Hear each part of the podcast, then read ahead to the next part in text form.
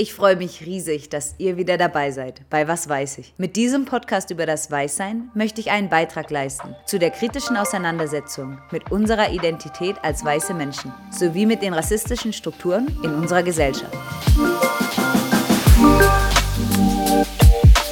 Mein Name ist Juliane, Psychologin, Coach und Gründerin des Vereins Bridging Gaps e.V. Als weiße Frau bin ich selbst mit vielen Privilegien in Deutschland aufgewachsen, die mir früher selbstverständlich erschienen und nun immer wieder in verschiedenen Situationen auffallen. Auch ich bin noch am Lernen und werde in dem Podcast nicht alles richtig machen. Doch ich denke, das Wichtigste ist, dass wir gemeinsam als weiße Person diese Reise der persönlichen Reflexion und Weiterentwicklung antreten. Dabei helfen Denkanstöße von Weißen, doch wir brauchen auch Input von schwarzen Menschen. Und daher werde ich die Themen in jeder Folge mit einem neuen Gast besprechen. Herzlich willkommen, ein herzliches Willkommen an euch alle.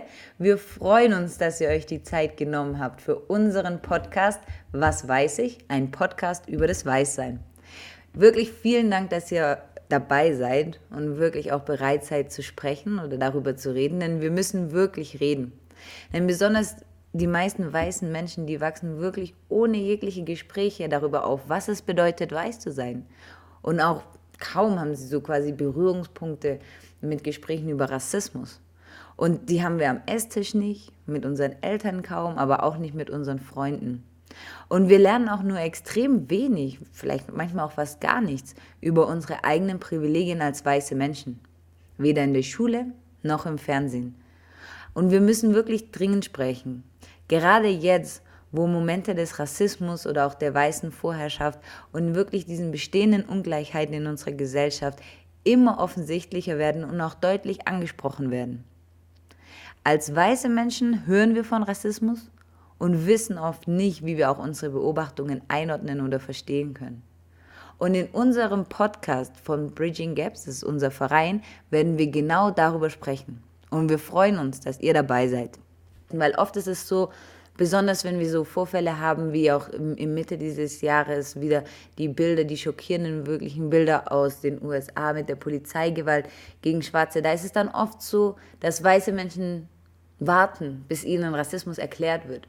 Also vielleicht ein bisschen auch so das Gefühl haben, das muss jetzt von schwarzen Personen kommen, die ganzen Erklärungen. Und wir bei Bridging Gaps als Verein glauben wirklich, dass wir auch ähm, als weiße Vereinsmitglieder eine Aufgabe haben und eine Verantwortung, uns über die Themen so aufzuklären. Also wirklich uns reinzulesen, uns Gedanken zu machen zu dem Thema Rassismus und auch wirklich die Verantwortung haben, uns zu informieren und zu reflektieren und weiterzuentwickeln. Und dass das einfach auch eine Aufgabe und oft auch eine gefühlte oder auch wahrhaftige Last ist, die nicht nur auf den Schultern unserer schwarzen Mitbürgerinnen lasten kann.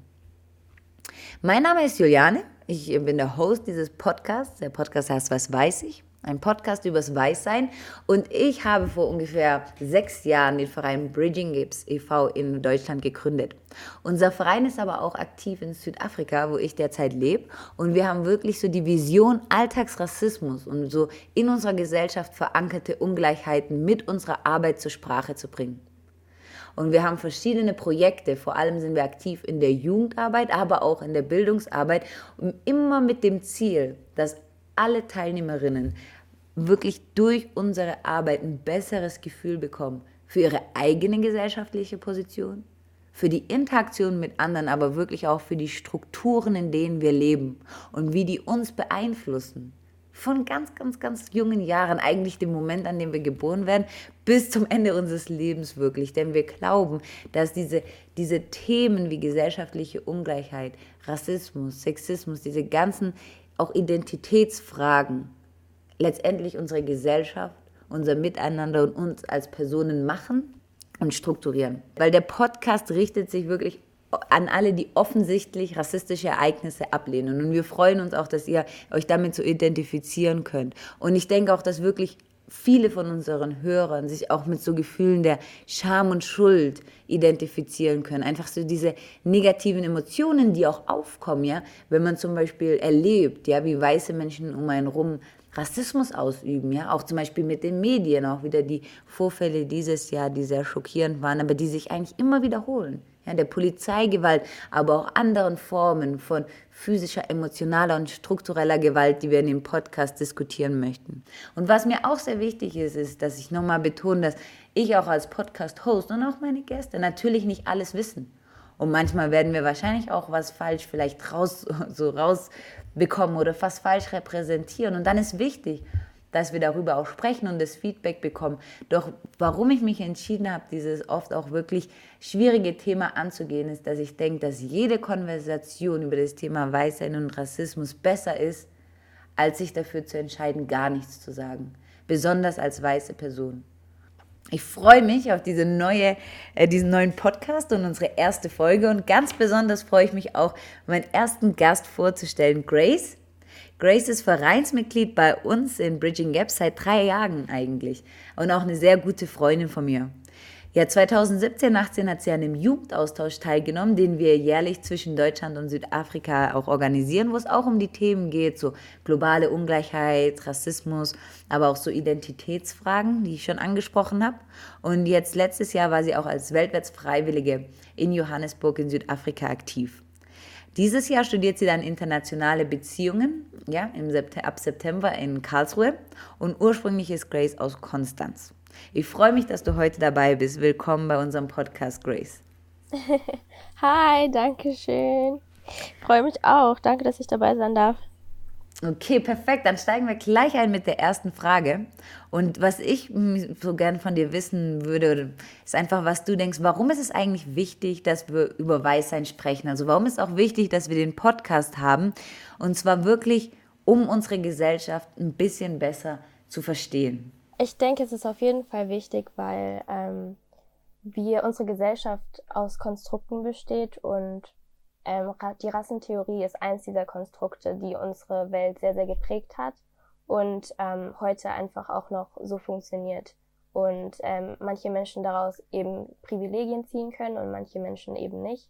Und ich denke, dass ähm, wenn wir zum Beispiel über Rassismus reden, reden wir oft über zum Beispiel schwarze Menschen, aber wir reden nie über weiße Menschen oder sehr, sehr selten. Oder es ist einfach ein Thema, was ein bisschen zu kurz kommt, obwohl mh, mm, ja eigentlich nicht, also betroffene Personen können ja nicht verantwortlich gemacht werden für Rassismus, sondern man muss wirklich da ähm, anfangen, über Weißsein zu sprechen und ähm, ja, versuchen zu verstehen, wieso unsere Welt so funktioniert, wie sie funktioniert und ähm, genau da ist es wichtig, bei Weißsein eigentlich anzufangen. Ja, ja. Und äh, das finde ich auch gut, wie du das angesprochen hast, weil auch einer meiner Lieblingsautoren, Baldwin aus den USA, hat schon ganz früh auch auf eine Frage von einem Reporter ähnlich geantwortet. Er wurde nämlich gefragt, so, was ist eigentlich das Problem so mit den Schwarzen und mit dem Rassismus in den USA? Und dann hat er auch schon gesagt, nee, es gibt gar kein Problem mit den Schwarzen. Ja? Wenn du Rassismus verstehen willst, musst du verstehen, was das Problem mit den Weißen ist weil da kommt der Rassismus her. Und das finde ich auch immer so nochmal eine gute Erinnerung, dass bei Rassismus geht es eigentlich nicht in erster Linie für mich um die Benachteiligung der Schwarzen, sondern eigentlich um die Bevorzugung und die Privilegien der Weißen, die Macht, die Weiße durch Rassismus bekommen.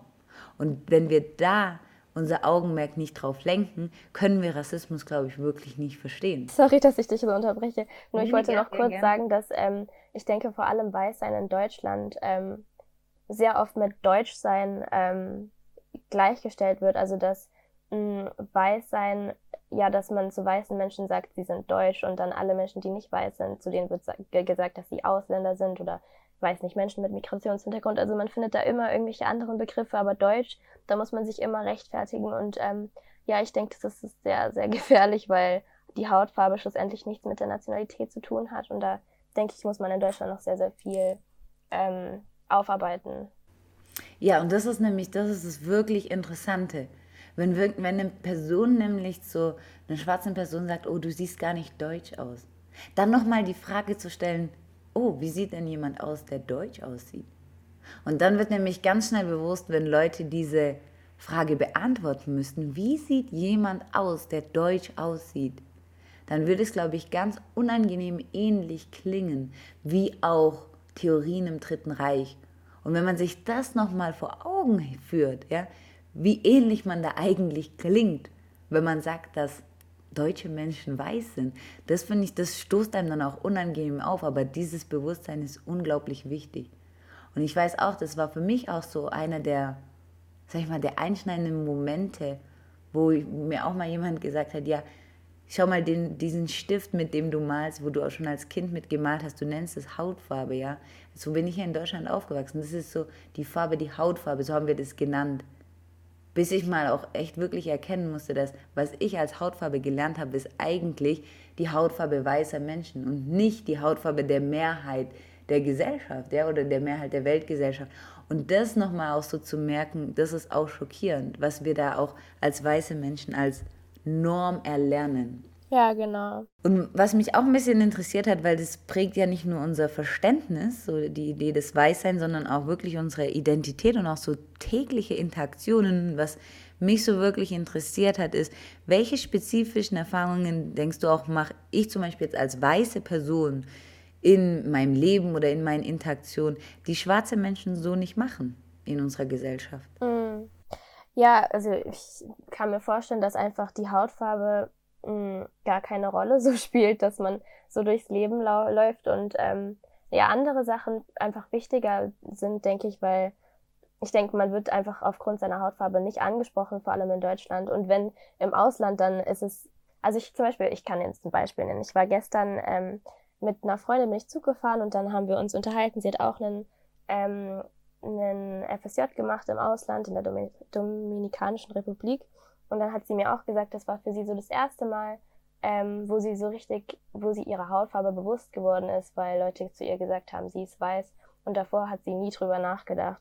Und es zeigt ja schon ähm, ein gewisses Privileg so und ähm, dass man sich da einfach keine Gedanken machen muss. Und auch in der Dominikanischen Republik, es war nicht abwertend gemeint, sondern eher sogar heraufschauen. Weißt du, was ich meine? Also überall, wo man mhm, hingeht, mhm, wird man, mhm. wird man ähm, gut angesehen aufgrund seiner Hautfarbe. Und für mich zum Beispiel, wenn ich jetzt ähm, ähm, aufgrund meiner Hautfarbe angesprochen werde, ist es eher herablassend oder es ist eher, ähm, ja, woher kommst du denn? Also es ist halt, mh, mm, man muss sich immer rechtfertigen oder äh, gewisse Leute haben einfach, mh, mm, ich sag mal, sehr starke Stereotype ähm, wenn sie eine Hautfarbe sehen oder ähm, Menschen, die nicht weiß sind. Genau, deswegen, ich denke, als weiße Person macht man diese Erfahrungen einfach nicht.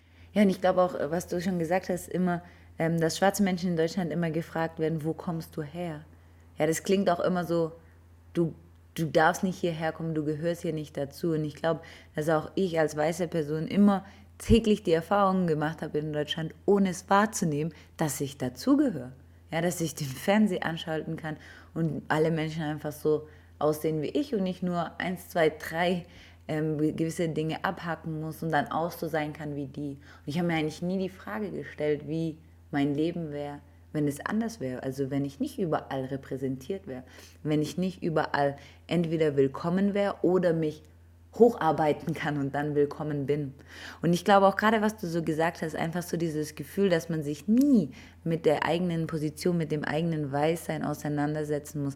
Das ist auch so wirklich meine Geschichte, ja. Und das ist auch, was mich bewegt hat, den Verein zu gründen und auch diesen Podcast jetzt zu machen. Und da möchte ich einfach auch noch mal kurz drauf eingehen, weil ich weiß nämlich noch, ich war auch, bin auch in Deutschland aufgewachsen, äh, in der Nähe von Stuttgart und bin dann im Alter von 20 auch das erste Mal für mein FSJ, ähnlich wie deine Freundin auch, ähm, damals aber nach Südafrika. Das war 2010 und ich weiß noch, dass ich da, ich war da so schockiert, ja, wie krass der Rassismus in Südafrika ist. Und dann habe ich mir auch immer noch gedacht, ja, das ist ja so gut, dass ich aus Deutschland komme, wo wir das Problem nicht haben. Also ich war wirklich der Überzeugung und habe das auch hier all meinen Kollegen und Freundinnen immer erzählt, so, in Deutschland gibt es das eigentlich nicht. Was ihr mit dem Rassismus hier in Südafrika macht, ist wirklich schockierend. Und in Deutschland gibt es nicht. Das gibt es hier nicht in Südafrika. Und das ist für mich wirklich, wirklich, wirklich verrückt zu überlegen, dass ich das gedacht habe. Ich habe wirklich gedacht, ich als weiße Deutsche habe nichts mit Rassismus zu tun. Das sagt auch zum Beispiel Robin DiAngelo in einem Buch ähm, White Fragility, so dass man als weiße Person oft denkt, nur weil man zum Beispiel in einem Umfeld des Weißes aufgewachsen ist, dass man nichts mit Rassismus am Hut hat. Und das ist total falsch, weil man mich als weiße Person trotzdem extrem viel dieser Ideologie mitbekommt und zwar das Gefühl, dass man normal ist. Und zwar das Gefühl, dass man dazugehört. Und zwar das Gefühl, dass man sich nie damit auseinandersetzen muss, dass eigentlich Menschen ähm, durch den Rassismus in unserer Gesellschaft benachteiligt werden. Und dass man sich aber auch wirklich nie damit auseinandersetzen muss, dass man selbst sehr viele Vorzüge oder Privilegien hat, weil das einem normal erscheint. Und das ist für mich auch so wichtig, das nochmal zu reflektieren.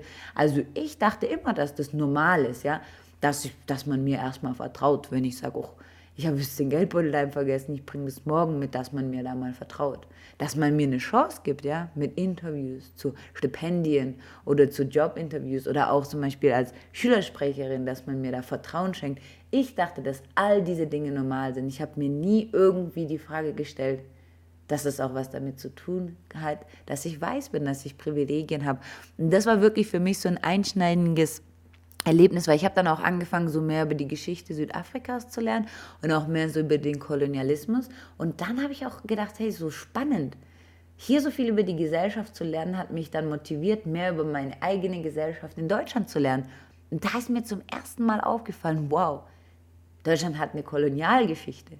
Und wirklich für mich wirklich, was für mich alles verändert hat, war das Buch Deutschland schwarz-weiß von Noah Sau. Das habe ich bekommen von einer Freundin und das, ich habe es fast in einem Zug durchgelesen, weil das ist mir wie dann Schuppen von den Augen gefallen, dass alles, was ich gesagt habe, dass es Rassismus in Deutschland nicht gibt, war ein Ausdruck meines Weißseins, war ein Ausdruck meiner weißen Privilegien, dass ich mich nicht damit auseinandersetzen musste, meiner weißen Überlegenheit, dass ich dachte, ich muss mich nicht informieren, wie die Gesellschaft funktioniert und auch ein bisschen so meine, meine, meines so meines Gefühls, ich bin normal und deswegen sind es alle anderen auch und nicht zu erkennen, dass was mir normal erscheint, eigentlich eine Machtposition ist. Und da hat mir das Buch wirklich geholfen. Es war so eine totale Veränderung und das hat dann auch mich motiviert, mit dem Verein so zu arbeiten, dass auch andere Menschen wirklich diese Momente haben können und sagen können, eigentlich, hey, sind wir in einer rassistischen Gesellschaft aufgewachsen. Als weiße Menschen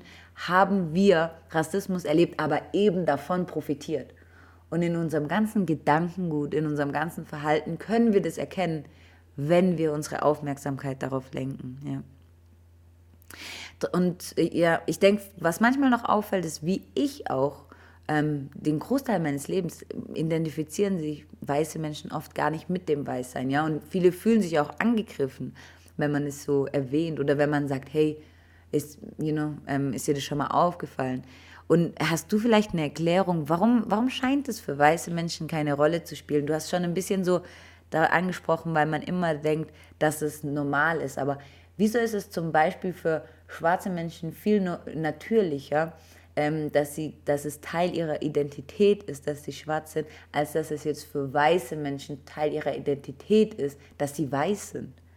Ja, ich denke, also zum Beispiel als schwarze Person, man kriegt das wirklich als Kind schon mit. Also man vom Kind an, von Kind auf wird es einem mitgeteilt, so ja, du bist schwarz oder ja, du bist anders. Also das Wort anders und da fällt ja dann schnell auf, wer normal ist. Und als weiße Person hat man eben dann, wie, wie du auch schon gesagt hast, wie ich schon gesagt habe, dann hat man dieses Gefühl, eben normal zu sein. Und da muss man einfach nicht weiter drüber reden. So alles, was nicht dazu gehört, ähm, ist halt einfach eine Abweichung. So ähm, und ähm, ja, ähm, ja, ich weiß nicht, wie, was ich da noch groß sagen kann. Ähm, ich denke, das ist auf jeden Fall ein Problem und gefährlich und man muss da auf jeden Fall anfangen, weil so, wenn ich über Schwarzsein rede oder wenn ich Leute als schwarz benenne, dann muss ich mich selbst auch als weiß benennen, weil man kann nicht, man kann nicht nur einen Begriff haben und dann alles andere normal nennen. Also das ist auf jeden ja. Fall gefährlich. Ja, und ich weiß noch, ich hatte dann auch mal dieses so ein kritisches Weißsein-Training besucht, in,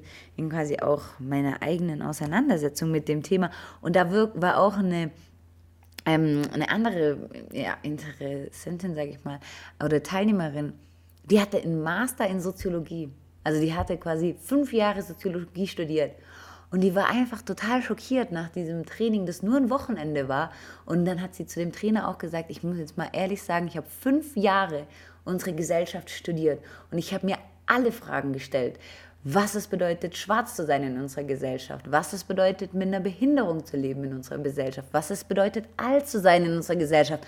Und ich habe mir nie, noch nie die Frage gestellt, was es bedeutet, weiß zu sein. Das heißt, dass quasi diese Teilnehmerin auch erkannt hat, dass wenn immer wir unsere Gesellschaft analysieren wollen, dass wir eigentlich wie mit so einem hm, Bühnen, ähm, wie nennt man die, diese Spotlights, quasi auf alles schauen, was wir als anders wahrnehmen, also von der Norm abweichen. Und das finde ich so interessant, dieses Spotlight. Das repräsentiert für mich wirklich die Idee des Weißseins, dass man die Macht hat, alle anderen anzuschauen, zu analysieren, auseinanderzunehmen, zu schauen, oh, was läuft da falsch, was läuft da richtig. Aber das Interessante ist, wenn man wie in der Bühne, wenn man das Spotlight auf die Bühne wirft, siehst du eigentlich nie, wer am Spotlight sitzt, weil da kein Licht hinfällt. Und so nehme ich mich wahr als weiße Person in der Gesellschaft. Diese Macht, alles anzuschauen, alles kommentieren zu dürfen, alles analysieren zu müssen, ohne dass jemand mal das Spotlight umdreht und sagt, hey, warte mal, was machst du eigentlich als weiße Person? Und ich finde, da geht eigentlich auch schon so ein bisschen ähm, hervor, was eigentlich als besser angesehen wird und was als schlechter angesehen wird, weil du hast jetzt auch das Beispiel mit einer Behinderung geredet, so klar, wenn ich keine mhm. Behinderung habe, dann denke ich nicht so wirklich darüber nach. So, wenn ich weiß bin, dann ähm, denke ich auch nicht über mein Weißsein drüber nach, weil für mich ist das ja normal, für mich ist das Standard. Deswegen ähm, ja, also da kommt dann schon so ein bisschen die Hierarchie eigentlich hervor. So. Ja, genau. Und ich glaube, das ist auch nochmal ganz wichtig, warum dann auch ähm, viele weiße Menschen sich so angegriffen fühlen, wenn man auch sagt, ja, man, aber du bist ja weiß und man muss sich das auch bewusst machen, weil in dem Prozess, und es war für mich genauso, wird einem dann zwangsläufig auch bewusst, ja, dass das dass diese Identität, diese weiße Identität natürlich nicht unbefleckt ist. Ja, das ist nicht einfach, manche sind weiß und manche sind schwarz, sondern diese, diese weiße Identität kommt wirklich mit einem Ballast von historischen Stereotypen, so von der historischen Aufwertung der eigenen Gruppe auf Kosten anderer Gruppen, die man abgewertet hat. Und das ging mir dann auch so in den Jahren und in dem ersten Jahr, als ich in Südafrika war und auch jetzt immer noch, ja, Viele Leute fragen mich, ja, warum bist du denn überhaupt als Freiwillige nach Südafrika damals vor zehn Jahren? Und ich muss dir sagen, Grace, die Frage ist mir mittlerweile unangenehm, aber ich, ich weiß, ich muss sie beantworten und es ist wichtig, sie zu beantworten. Aber die ehrliche Antwort ist eigentlich, ich bin damals nach Südafrika aus einem eigenen Überlegenheitsgefühl als weiße Person und aufgrund aller Stereotype und Vorurteile, die ich über Afrika hatte, ich dachte nämlich, weißt das wird ein aufregendes Jahr, so wie diese Romane, die man über Afrika hat mit den Bäumen und den Tieren und dem Sonnenuntergang, dachte ich, ach, das wird wunderschön. Und ich hatte so dieses Idee, die Idee, da sind alle so traditionell, naturbezogen, so exotische Charaktere, wie in den Büchern, die ich gelesen hatte und auch so in diesen Reisenbroschüren oder im Fernsehen gesehen hat. So ich dachte, es wird aufregend, es wird, wie du gesagt hast, was anderes. Da kann ich mich dran bereichern. Und erst mit der Zeit ist mir aufgefallen, es ist ja es ist kein Kompliment an dem Kontinent Afrika, sondern wirklich eine Abwertung, ja, die ich da vorgenommen habe, auch durch meine Bilder im Kopf, wo ich wirklich Menschen nicht nur in Boxen gesteckt habe, sondern wirklich abgewertet habe, weil ich dachte, die brauchen jetzt auch so meine Hilfe als weiße Person, die da hingeht, um Dinge zu verbessern.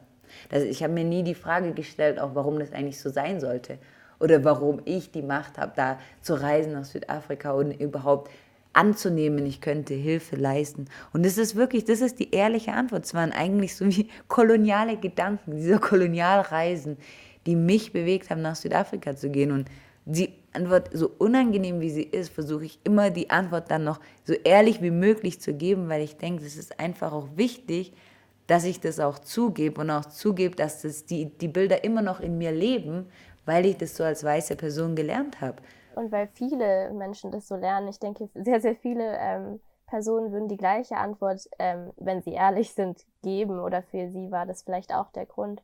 Wir sind alle rassistisch sozialisiert worden. Es ist einfach wichtig, da jetzt ähm, an, anzufangen, dagegen zu, äh, dagegen zu arbeiten und das also aufzuarbeiten und diese Strukturen so zu erkennen. Weißt du, was ich meine? Auf jeden Fall, ja.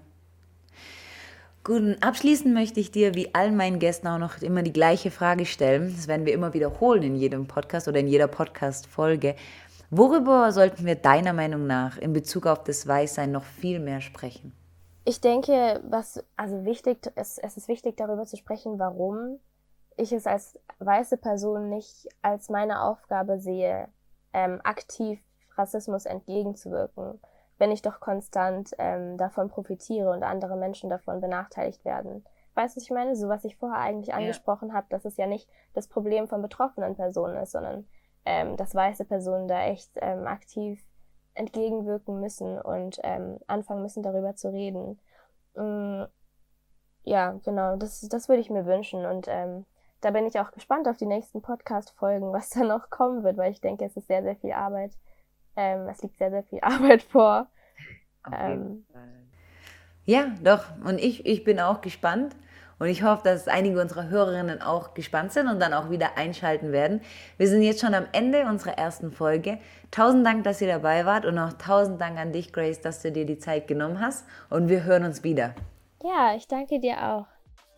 Damit sind wir auch schon wieder am Ende der heutigen Folge von Was weiß ich angelangt. Unser Podcast über das Weißsein. Tausend Dank, dass ihr euch heute wieder die Zeit genommen habt, Rassismus und gesellschaftliche Strukturen besser zu verstehen und gemeinsam unsere Identität als weiße Menschen zu beleuchten. Ich hoffe, der Podcast hilft euch auf eurer Reise der persönlichen Reflexion und Weiterentwicklung. Mein Name ist Juliane Hoss. Ich bin Psychologin, Coach und Gründerin des Vereins Bridging Gaps e.V. Mit unserer Arbeit bringen wir Alltagsrassismus und weitere in unserer Gesellschaft verankerten Ungleichheiten zur Sprache. Folgt bridginggaps.ev auf Instagram oder Bridging Gaps Germany auf Facebook wenn ihr euch noch regelmäßigere Denkanstöße wünscht oder nach Material zu den besprochenen Themen sucht. Habt ihr Lust auf weitere Diskussionen und Workshops? Dann werdet ihr auf unserer Website fündig www.bridginggapsev.com. Der Podcast ist eine Produktion von Bridging Gaps e.V. mit einem riesen Dankeschön an meine Kolleginnen und Gäste. Bis zur nächsten Folge bei Was weiß ich? Ein Podcast über das Weißsein.